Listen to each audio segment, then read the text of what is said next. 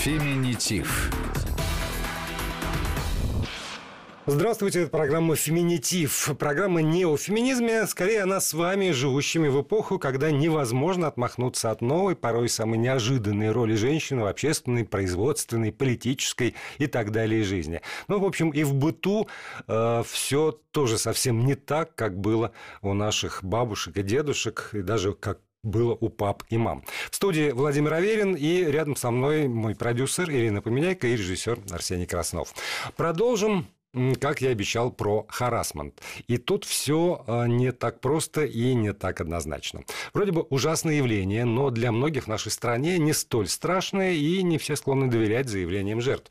И уж далеко не все готовы сочувствовать. А вот почему и кто прав, вот это вопросы, над которыми размышляют мои гости. Для начала реплика журналистки, феминистки и переводчицы Ольги Липовской «Использование феминитивов – то, на чем она настаивает» потому что патриархальный по-русски означает еще такой древний, устоявшийся, стародавний, в былые времена и так далее. Это верно и по отношению к патриархату. Но патриархатный отдельно имеется в виду именно сугубо ориентированная на мужские права, ценности и прерогативу термин. Это первое. Второе. Они, эти женщины, о которых ты спрашиваешь, их и не может быть меньшинство – поскольку та самая патриархатная культура существует слишком давно. И по сравнению с существованием феминистской мысли, ее развитием, значительно дольше. Прошлой программе философ Кирилл Мартынов, говоря об изменениях, происходящих в обществе, апеллировал к западному сообществу. И с этим связан мой следующий вопрос к Кириллу Мартынову. Обсуждая все это, вы все равно там привели пример э, там, американское общество. Вы сказали, что у нас есть вестернизированные тоже там, пусть там, часть общества, которая вполне разделяет вестернизированные, заметьте. И каждый раз, когда мы с вами обозначаем вот, там, проблему харасмента, например, или положение женщины, мы с вами в разговоре, оба причем, ориентируемся как раз вот на эту самую западную культуру. При этом есть огромный остальной мир, где женщина активно вовлечена тоже в производственные процессы. Это и там, Китай, например, Япония, там, Таиланд, Вьетнам, все, все это было. Ну, может быть, в этом смысле менее экономически показателен Ближний Восток, но там, по-моему, этой проблемы вообще нет. Она никак не стоит. Женщина остается несмотря на, на свой большой вклад э, трудовой и финансовый подчас, она остается объектом все равно. Мужчина – субъект, женщина – объект. Мужчина выражает желание, женщина там как-то соглашается, не соглашается, зачастую как бы ее про это никто не спрашивает. И такой проблемы в обществе нет. Другая культура, другие там, не знаю, религиозные какие-то, может быть, изначально заложенные понятия. Но в таком случае мы можем говорить о некой относительности этой проблемы она не всеобщая, а учитывая там э, большое разнообразие нашей страны, которая живет там в разных э, географических зонах, в разных конфессиях, в разных экономических укладах по-прежнему, тоже можно ли в таком случае ну, навязывать российскому обществу некое единое представление о том, что вот э, там, сексуальное домогательство, как оно сегодня понимается, это категорически плохо? Знаете, сложный вопрос. Я попробую на него через пример для начала ответить. Вот э, недавно на русский язык перевели такую маленькую книжку южнокорейской писательницы Чо Нам Джу. Ее зовут Чо Нам Джу. Книжка называется «Госпожа Ким Джи Йен, рожденная в 1982 году». И это такой автофикшн, скорее всего, да, то есть ну, э, литературное произведение по мотивам реальной биографии – а, в которой э, женщина рассказывает о том, как она, женщина, рожденная в 1982 году, она рассказывает, как она взрослела, как она жила в Южной Корее, которая у нас ассоциируется с достаточно таким тоже вестернизированным, по крайней мере, в смысле экономики и в смысле там, демократического правительства общества. И э, она рассказывает, это довольно такое драматическое сочинение, она рассказывает, как на всех этапах своей жизни она сталкивалась с дискриминацией, как это приносило ей практически физические страдания, уж моральные страдания точно. Довольно пронзительный текст, и, мне кажется, достаточно характерный. Эта книга не только на русский переведена, но и в мире широко обсуждается. И похожие процессы, мне кажется, идут с разной скоростью, с разной интенсивностью в разных частях света, потому что женщины, которые получают экономическую независимость, они начинают э, задаваться резонными вопросами, если я сама себе зарабатываю на жизнь, то почему, а, то есть, ну, это такой почти марксистский подход, может быть, очень упрощающий, но зато понятный, да, вот есть некоторые экономические отношения, если женщина субъект экономических отношений, то почему она должна быть, э, как вы сказали, или как кто-то говорит на этот счет, объектом в каких-то других отношениях, семейных, культурных, социальных, каких угодно еще. И эти процессы, есть исследования, которые показывают, что эти процессы развиваются во всем мире, там, где женщина борется за экономическую состоятельность, э, там женщина начинает бороться так или иначе за культурную, политическую автономию, за право самостоятельно распоряжаться своей жизнью, в том числе там, количеством детей, которых она хочет иметь в течение жизни. Мне кажется, что это, это история о том, что этот путь, ну, если мы вообще в целом вот в экономическом отношении развиваемся, то этот путь такой женской эмансипации, он более-менее универсальный и неизбежный. Конечно, он а, может быть развернут в обратную сторону. Это, это очень интересный или там даже страшный пример того, как а, женская эмансипация началась, например, на Ближнем Востоке, в крупных городах и в столицах еще в 60-е, 70-е годы, в принципе, почти что вместе одновременно со всем остальным миром. И как мы сейчас смотрим на улице там, Кабула в 70-е годы до начала там, гражданской войны. Или Тегерана, да. Да, а видим там женщин в мини-юбках, которые не прячут лицо, и которые, понятно, что это была, была все-таки скорее жизнь столицы крупных городов нескольких в этих странах, но на примере этого региона мы видим, что как возможно деэмансипация, как возможно обратное такое возвращение патриархальной культуры, что обосновывается ну, какими-то там, не знаю, жесткими внешними обстоятельствами войны, культурного какого-то реваншизма, возвращения религии – как такого уклада, регулирующего бытовую жизнь в том числе, и так далее. И в этом смысле, кстати, мне кажется, что нет никаких причин считать, что вот эта поступь э, феминизма или там борьбы с харасментом, она всегда будет такая светлая и беспроблемная, мы все возьмемся за руки и построим прекрасный мир, где до людей не домогаются, если они этого не хотят, и как-то у нас есть какие-то правила, по которым мы это все понимаем, вполне возможно, что мы вернемся в какую-нибудь, какую-нибудь антиутопию Маргарет Этвуд, роман «Рассказ служанки», по которому сняли сейчас э, сериал, который очень широко обсуждается во всем мире. Да, и вот здесь вот тоже я предвижу аргументы людей, которые категорически не согласны там ни с вами, ни со мной, ни с самой постановкой вопроса про харасмент, потому что действительно примеры, которые демонстрируют, ну, например, вот там Иран и Афганистан, они же могут быть истолкованы следующим образом. И вот женщина эмансипированная, действительно, она ставит вопросы о том, что до нее нельзя домогаться. Она самостоятельная, она решает, сколько иметь детей. И происходит депопуляция цивилизация вот этого самого западного мира. А там за счет разворота, там происходит как раз рост населения со своими проблемами, но тем не менее, как популяция, как биологический вид, в конце концов, вот человечество имеет шанс выжить, а не исчезнуть с лица Земли. И тогда, когда встает вопрос о том, там, исчезнет народ или не исчезнет народ, тогда разумно как раз женщину опять поставить на роль объекта, да, потерпит она и домогательство, и какое-то насилие, зато мы, как народ, будем плодиться и размножаться, и нам не будет грозить проблема исчезновения с лица земли. Это ли не высшая цель, это ли не высшее благо и не самый э, решающий аргумент в любом споре? Вы знаете, я, я зна, знаком с людьми, которые в этом вопросе последовательны, и в семье которых, я не знаю, там 10 или там 15 детей – а, и они вот своей, своей жизнью доказывают, что им действительно не все равно на демографические вопросы, на выживание народа. Ну, с ними я, может быть, не во всем согласен в, в их методах и в том, как они видят э, какие-то приоритеты счастливой жизни, э, вот, потому что, видите, это получается опять железной рукой загоним человечество в счастье, только в такое демографическое счастье, загонять в основном будем женщину, потому что она должна там каждые 2-3 года рожать, а мы будем ей рассказывать, почему она должна это делать, мы мужчины. Это не, не очень честное разделение труда, просто это тяжело для... От Бога. Для Так, так, но, нет, испокон ну, веку. Ну, слушайте, нет, это, это, след, это уже как бы следующее. Кстати, две, две разные линии аргументации от Бога и испокон веку. Еще можно эволюцию это все обосновать. Не, не повезло тебе, э, родилась бы ты мальчиком, вот и все бы у тебя хорошо было бы.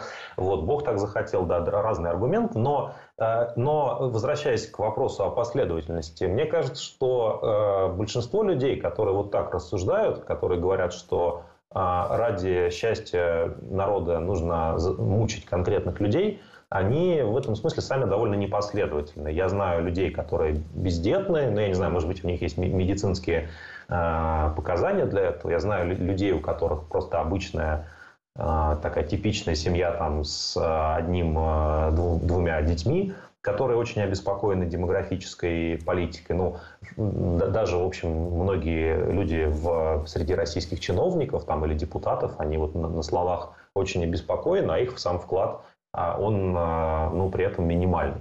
И мне кажется, что если кто-то э, действительно считает, что это такая драма о том, что вот мы все вымрем, если, если ну, не заставлять женщину, то у этих людей по-хорошему в каком-то честной ситуации у них есть э, рычаги для того, чтобы влиять на людей. Ну, то есть рычаги какие? Э, там, не знаю, читать лекции, писать книги, проводить митинги, всем объяснять, почему, как мы будем вымирать, если вот конкретно вот эта, вот эта женщина не пойдет и не забеременеет прямо сейчас. То есть действовать методом не насильственным, а методом убеждения. Если это действительно важная цель, если мы хотим любой ценой, ценой страданий конкретных людей, не свободы конкретных людей бороться с депопуляцией реальной или мнимой, а, то, наверное, люди к этому прислушаются, и сами женщины пойдут и положат себя тех, кого мы таким образом смогли убедить, сами женщины пойдут и себя положат на этот репродуктивный алтарь. Но мне кажется, что если мы от убеждения и от э, пропаганды и от уговоров таких, да, и от аргументации мы переходим к каким-то насильственным действиям или запретам, то тогда мы совершаем, в общем, скорее всего, что-то с моральной точки зрения не очень хорошее. И я бы не хотел, чтобы, во-первых, я лично в этом участвовал, во-вторых, наше общество этим занималось в целом. Ну, потому что я считаю, что всеобщее процветание возможно только в той ситуации, когда люди живут э, свободно, да, и когда их не мучают, не насилуют во, во всех смыслах слова и ни к чему не принуждают. Если мы сможем договориться о том, что нам нужно больше детей в каждой российской семье, то замечательно. Тут никто не будет возражать. Если не сможем договориться, ну, значит, друзья мои, интересы живых людей э, тоже вообще-то надо учитывать при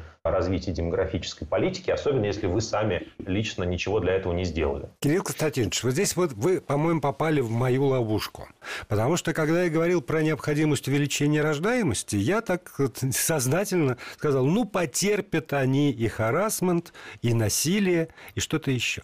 И получается, что вы, а, как бы отвечая мне, я опровергая э, изначальный статус, формально, ну, как бы соглашаетесь с тем, что если мы говорим о повышения рождаемости, значит, безусловно, женщина должна оставаться там объектом и терпеть это все. Путь, при котором женщина уважаема, невозможно представить, что были сексуальные домогательства, не дай бог изнасилования, вообще ущемление ее прав. И при этом она еще и выполняет роль матери, видимо, для вас тоже невозможен.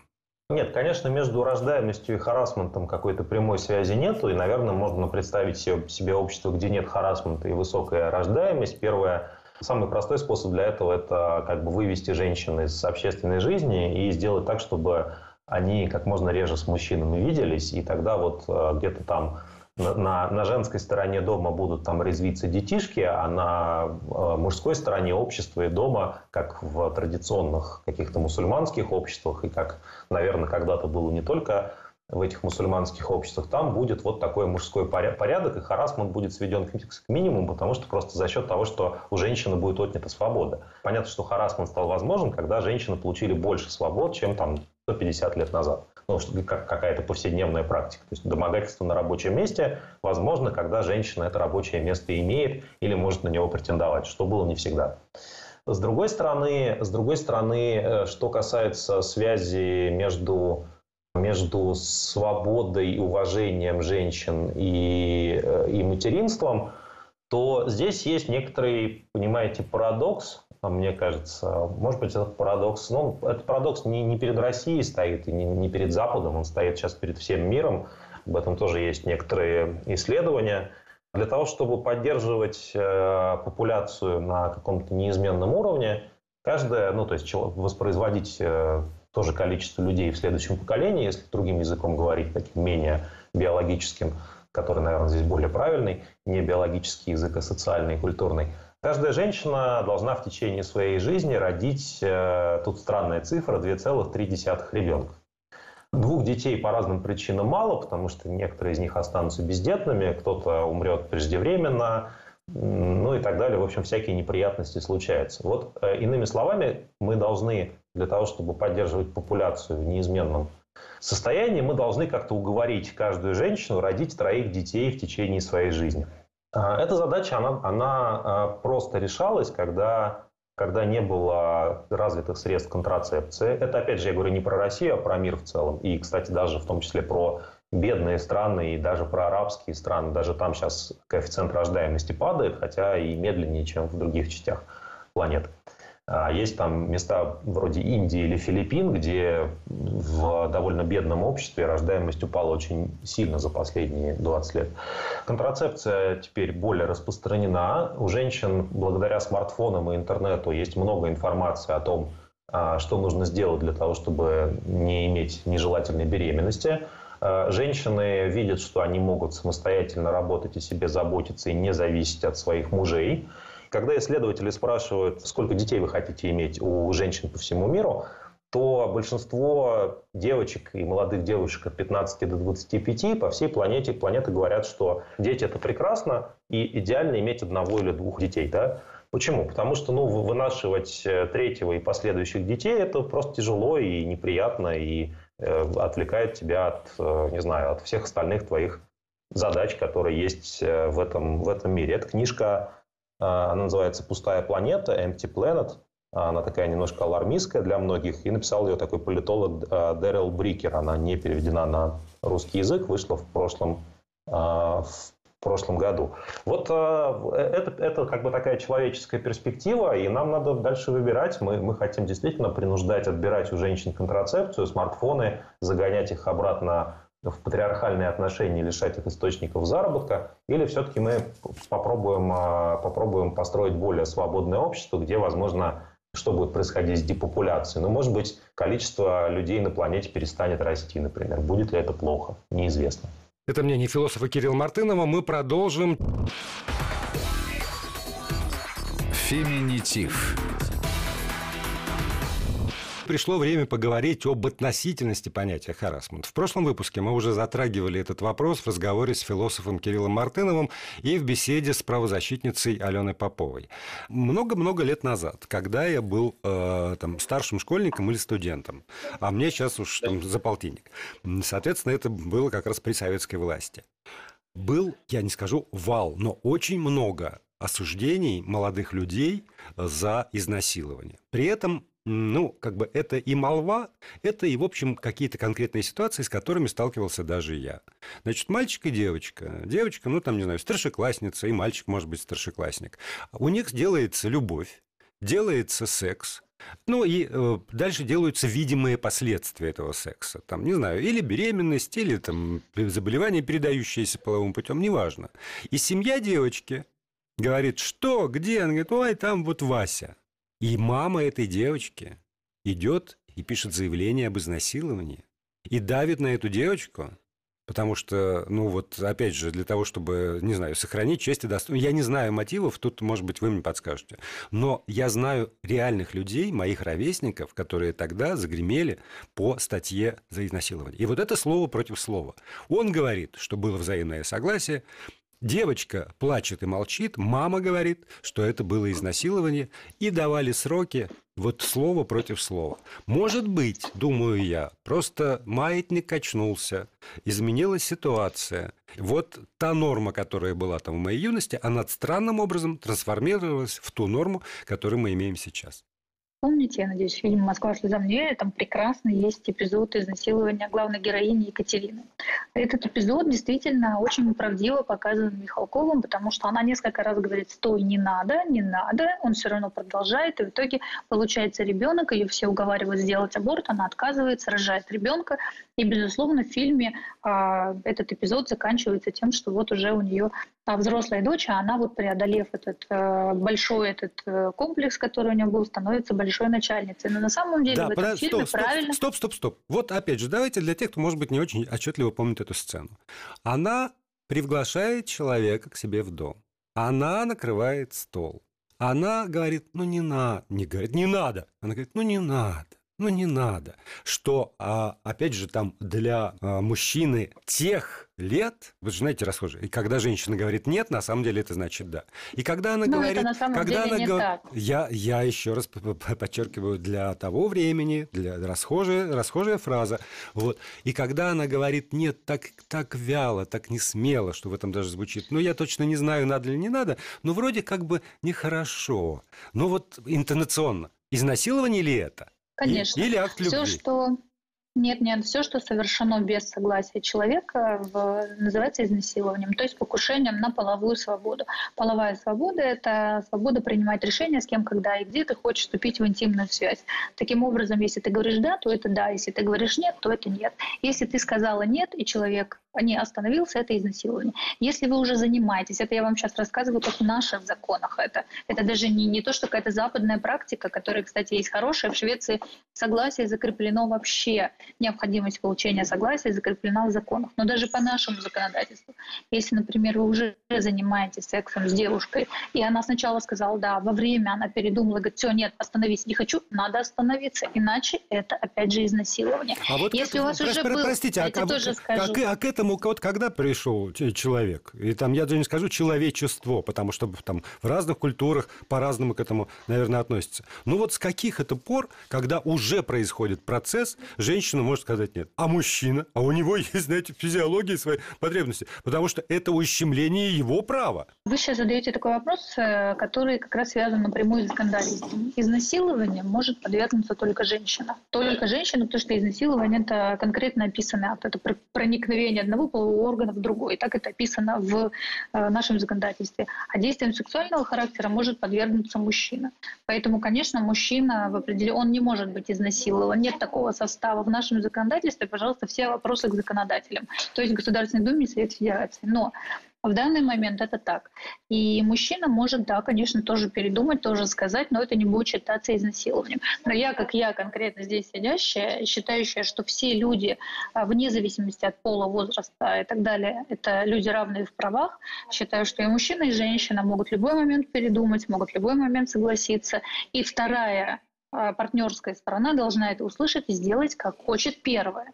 Говоришь нет, значит нет. Говоришь да, значит да. Это называется согласие. Нет ничего ужасного в том, чтобы это согласие спросить. Ты хочешь так? Нет. Все, значит нет. Ты хочешь так? Да, значит да. Алена Владимировна, еще раз повторяю вопрос. Когда это появилось? Вот, вот когда это сознание пришло, ну, хотя бы к женщинам? Потому что, ну, вы же знаете, там, если оглянуться в историю, то так вопрос вообще не ставился. Понимаете, от... женщина могла отказать. Я вам процитирую Марину Ивановну Цветаеву. Если Бальмон захочет целоваться, с ним бывает, скажите, что у вас жених в Марокко на кофейных плантациях. То есть всегда женщины находили способ сказать вот это вот самое «нет», но так как-то, и, и это не называлось харасментом. А там Лев Толстой, э, несмотря на описанную трагедию Катюши Масловой, в общем, вполне с крестьянками там как- как-то находил общий язык. И это не считал, тоже не было отклонением от нормы, это была норма. Когда вот это вот, как, когда в голову женщинам, прежде всего, может быть, мужчинам,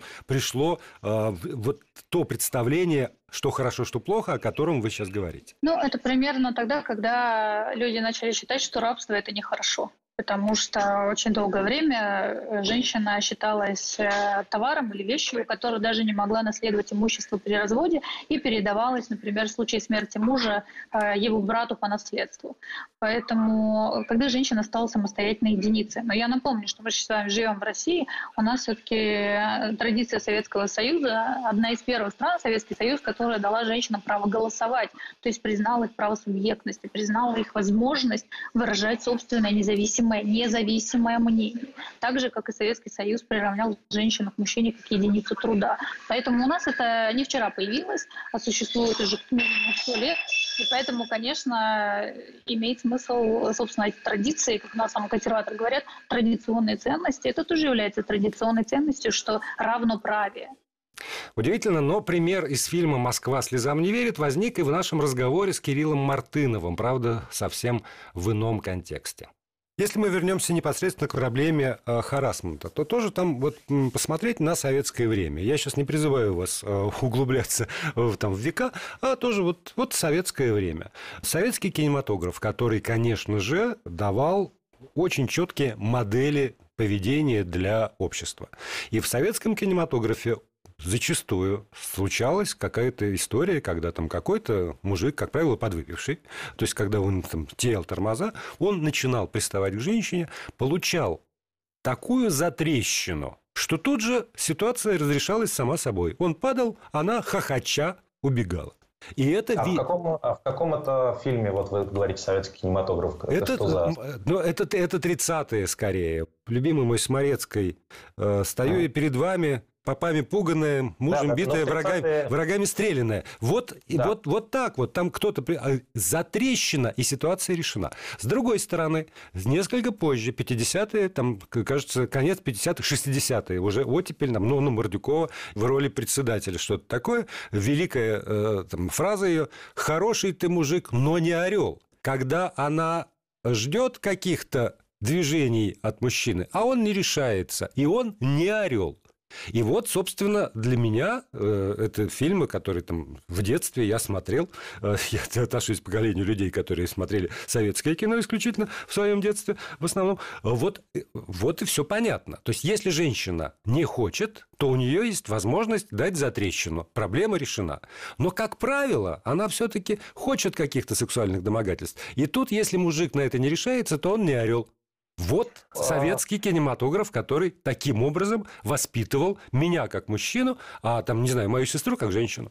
Ну, я, я с вами согласен. Я не уверен, что я хорошо отношусь к советскому кинематографу. Я думаю, там было много очень умных, глубоких фильмов, но а, конкретно этот гендерный сюжет, он был достаточно, на мой взгляд, архаичным. Да? То есть он предполагал, что женщина всегда чего-то такого хочет и на это надеется, такого как бы мужского поведения – вот. А если ты проявил его действительно, как вы сказали, не по адресу, значит, она вот об этом как-то очень э, сразу возмутится и всем своим видом покажет, что это не тот, э, не ее случай. Да, я бы к этому добавил все-таки те фильмы, которые вот я приводил из 70-х, а, они ведь еще рассказывают историю о том, что настоящая женщина, какая бы она успешная, какая бы она замечательная ни была, она не может э, строить свою жизнь без мужчины. В этом смысле меня особенно поражает сюжет служебного романа, когда там буквально вот э, секретарь директора этого треста легкой промышленности, она учит э, свою начальницу быть женственной, она вот показывает, как должна себя вести, как должна одеваться и ходить э, современная женщина. И это, мне кажется, все-таки все это вместе, да, это был достаточно но это была вещь, которая, понимаете, была нигде не проговорена, не было в Советском Союзе публичной дискуссии об этом какой-то серьезной, потому что считалось, что у женщин в Советском Союзе официально считалось, что у них все в порядке, что женский вопрос, он решается или успешно решен, и когда советское общество придет к коммунизму, тогда вообще э, никаких проблем не останется. И поэтому вместо того, чтобы об этом спорить, э, предлагать какие-то модели более современные, советский кинематограф, кажется, ориентировался на и советское общество вслед за ним, и наоборот, опережая его, ориентировались на очень такие, как сейчас кажется, архаические модели, когда да, женщина всегда чего-то хочет, какого-то мужского поведения, дали по тексту. Я думаю, что в реальности, знаете, вот я, наверное, здесь приведу одну вещь менее очевидную, хотя она для исследователей как раз очень а, показательна. В 1969 году в Советском Союзе вышла повесть Натальи Баранской «Неделя как неделя». Там ничего такого страшного не рассказывается, никакого особого харасмента и насилия нету, но при этом там а, и повесть была подцензурная, да, то есть, понятно, раз она вышла в Советском Союзе, значит, она была согласована с какими-то ведомствами, и она много раз потом переиздавалась не только на русском языке. Это один из главных источников а, по такой женской жизни, а, по положению делу советской женщины. И там просто видно, что молодой научной сотрудницы, 26-летней, у которой э, один или двое детей забыл, и у, которой есть муж, и в целом все в порядке, ей довольно тяжело э, успевать э, везде. То есть и пытаться и работать, и заботиться о детях, и помогать по домашнему, вести домашнее хозяйство, потому что муж в этом особенно не участвует, и стоять в очередях, когда они возникают, и так далее. Это вот такой базовый нарратив о том, что Многие вещи, они считались само собой разумеющимися, то есть женские обязанности в Советском Союзе существовали, вся эта тема не проговаривалась или проговаривалась очень плохо,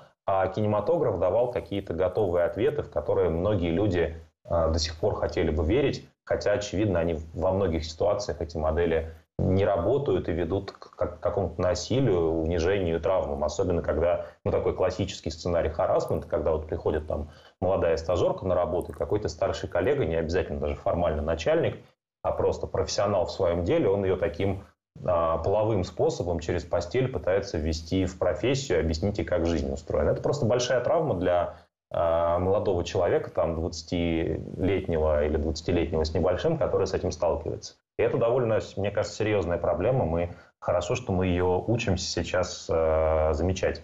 Это мнение философа Кирилла Мартынова. Ну, а человеку старой закалки подчас очень непросто встроиться в эту новую реальность.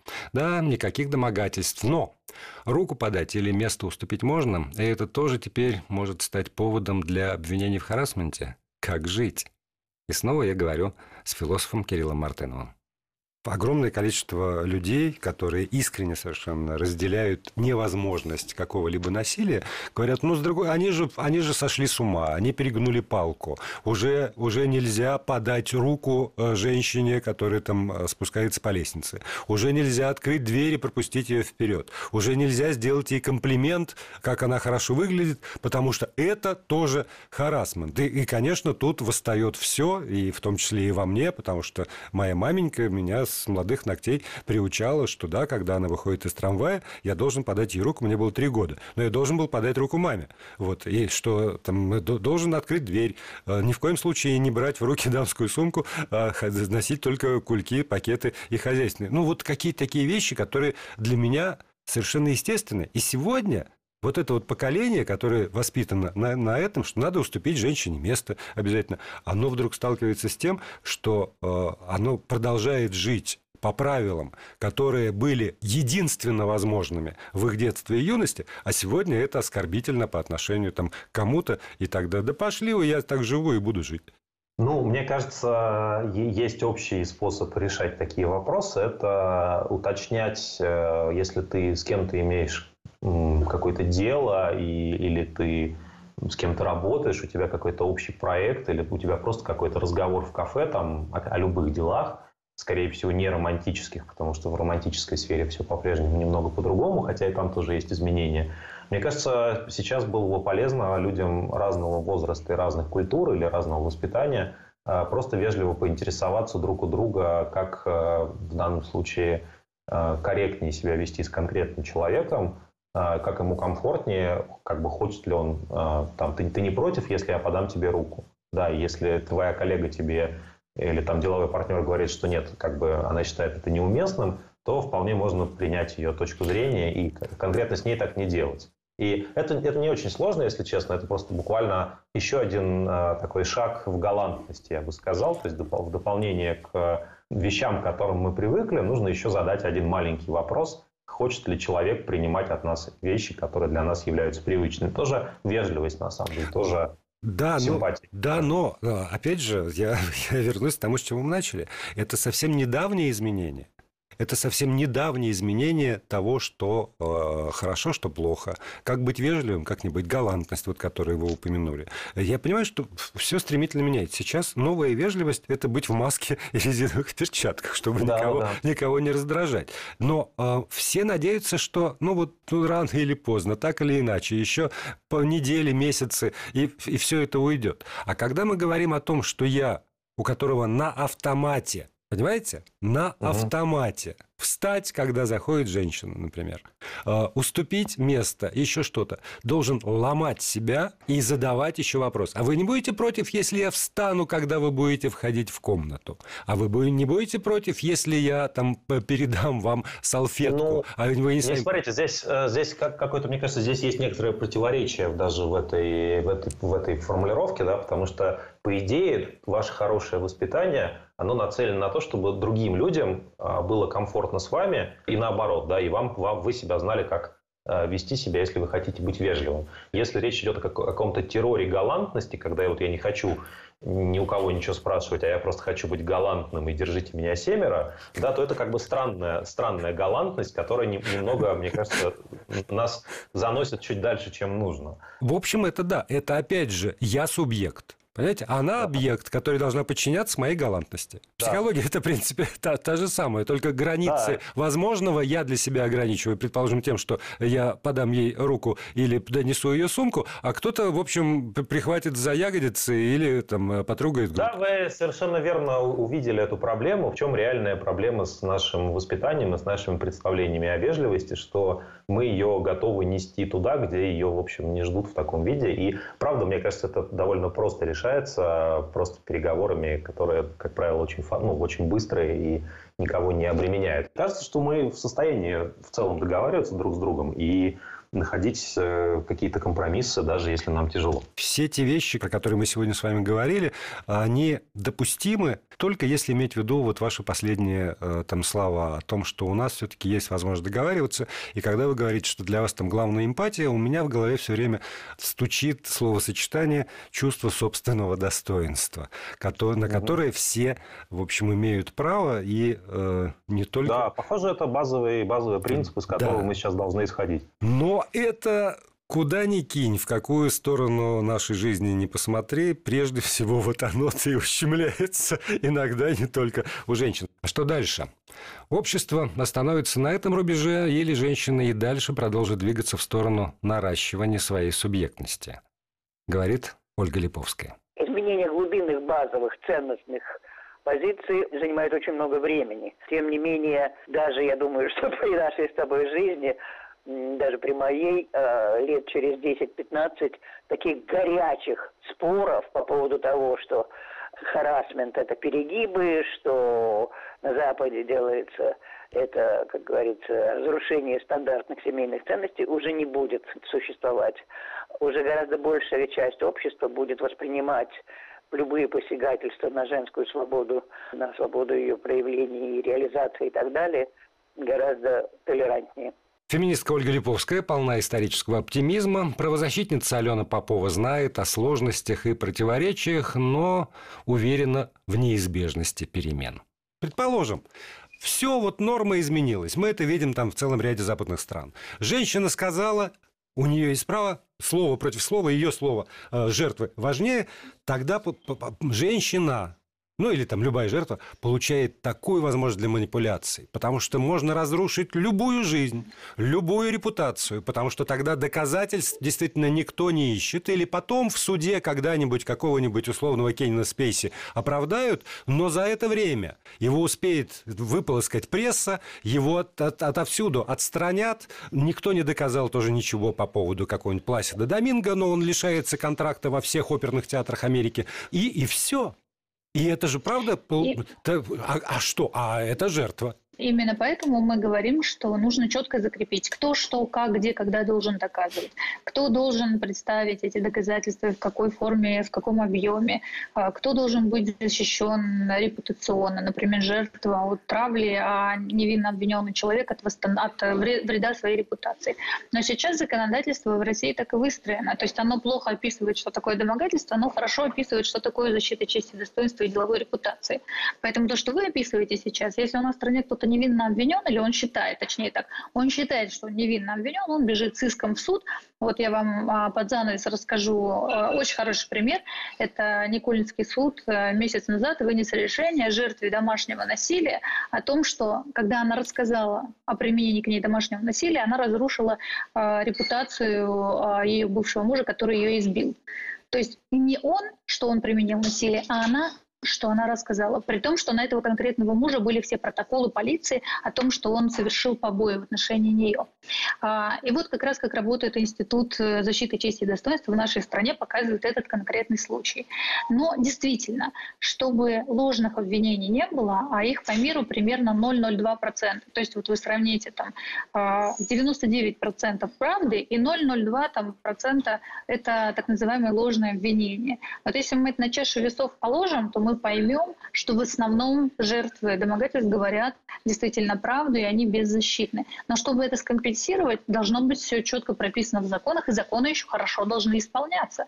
То есть это не просто я вам сейчас что-то хорошее скажу, мы это зафиксируем, и все у нас и наладится. Нет, хорошо. конечно. В финале мы вышли на необходимость изменений в законодательстве Российской Федерации. Напомню, это мнение тех, кто ежедневно в своей работе сталкивается с несчастными женскими судьбами и реально помогает сотням конкретных униженных и оскорбленных. Будем говорить законодателями, но уже в следующих выпусках программы «Феминитив». Этот выпуск для вас подготовили продюсер Ирина Помиляйко, режиссер Арсений Краснов и я, ведущий Владимир Аверин. До новых встреч. Феминитив.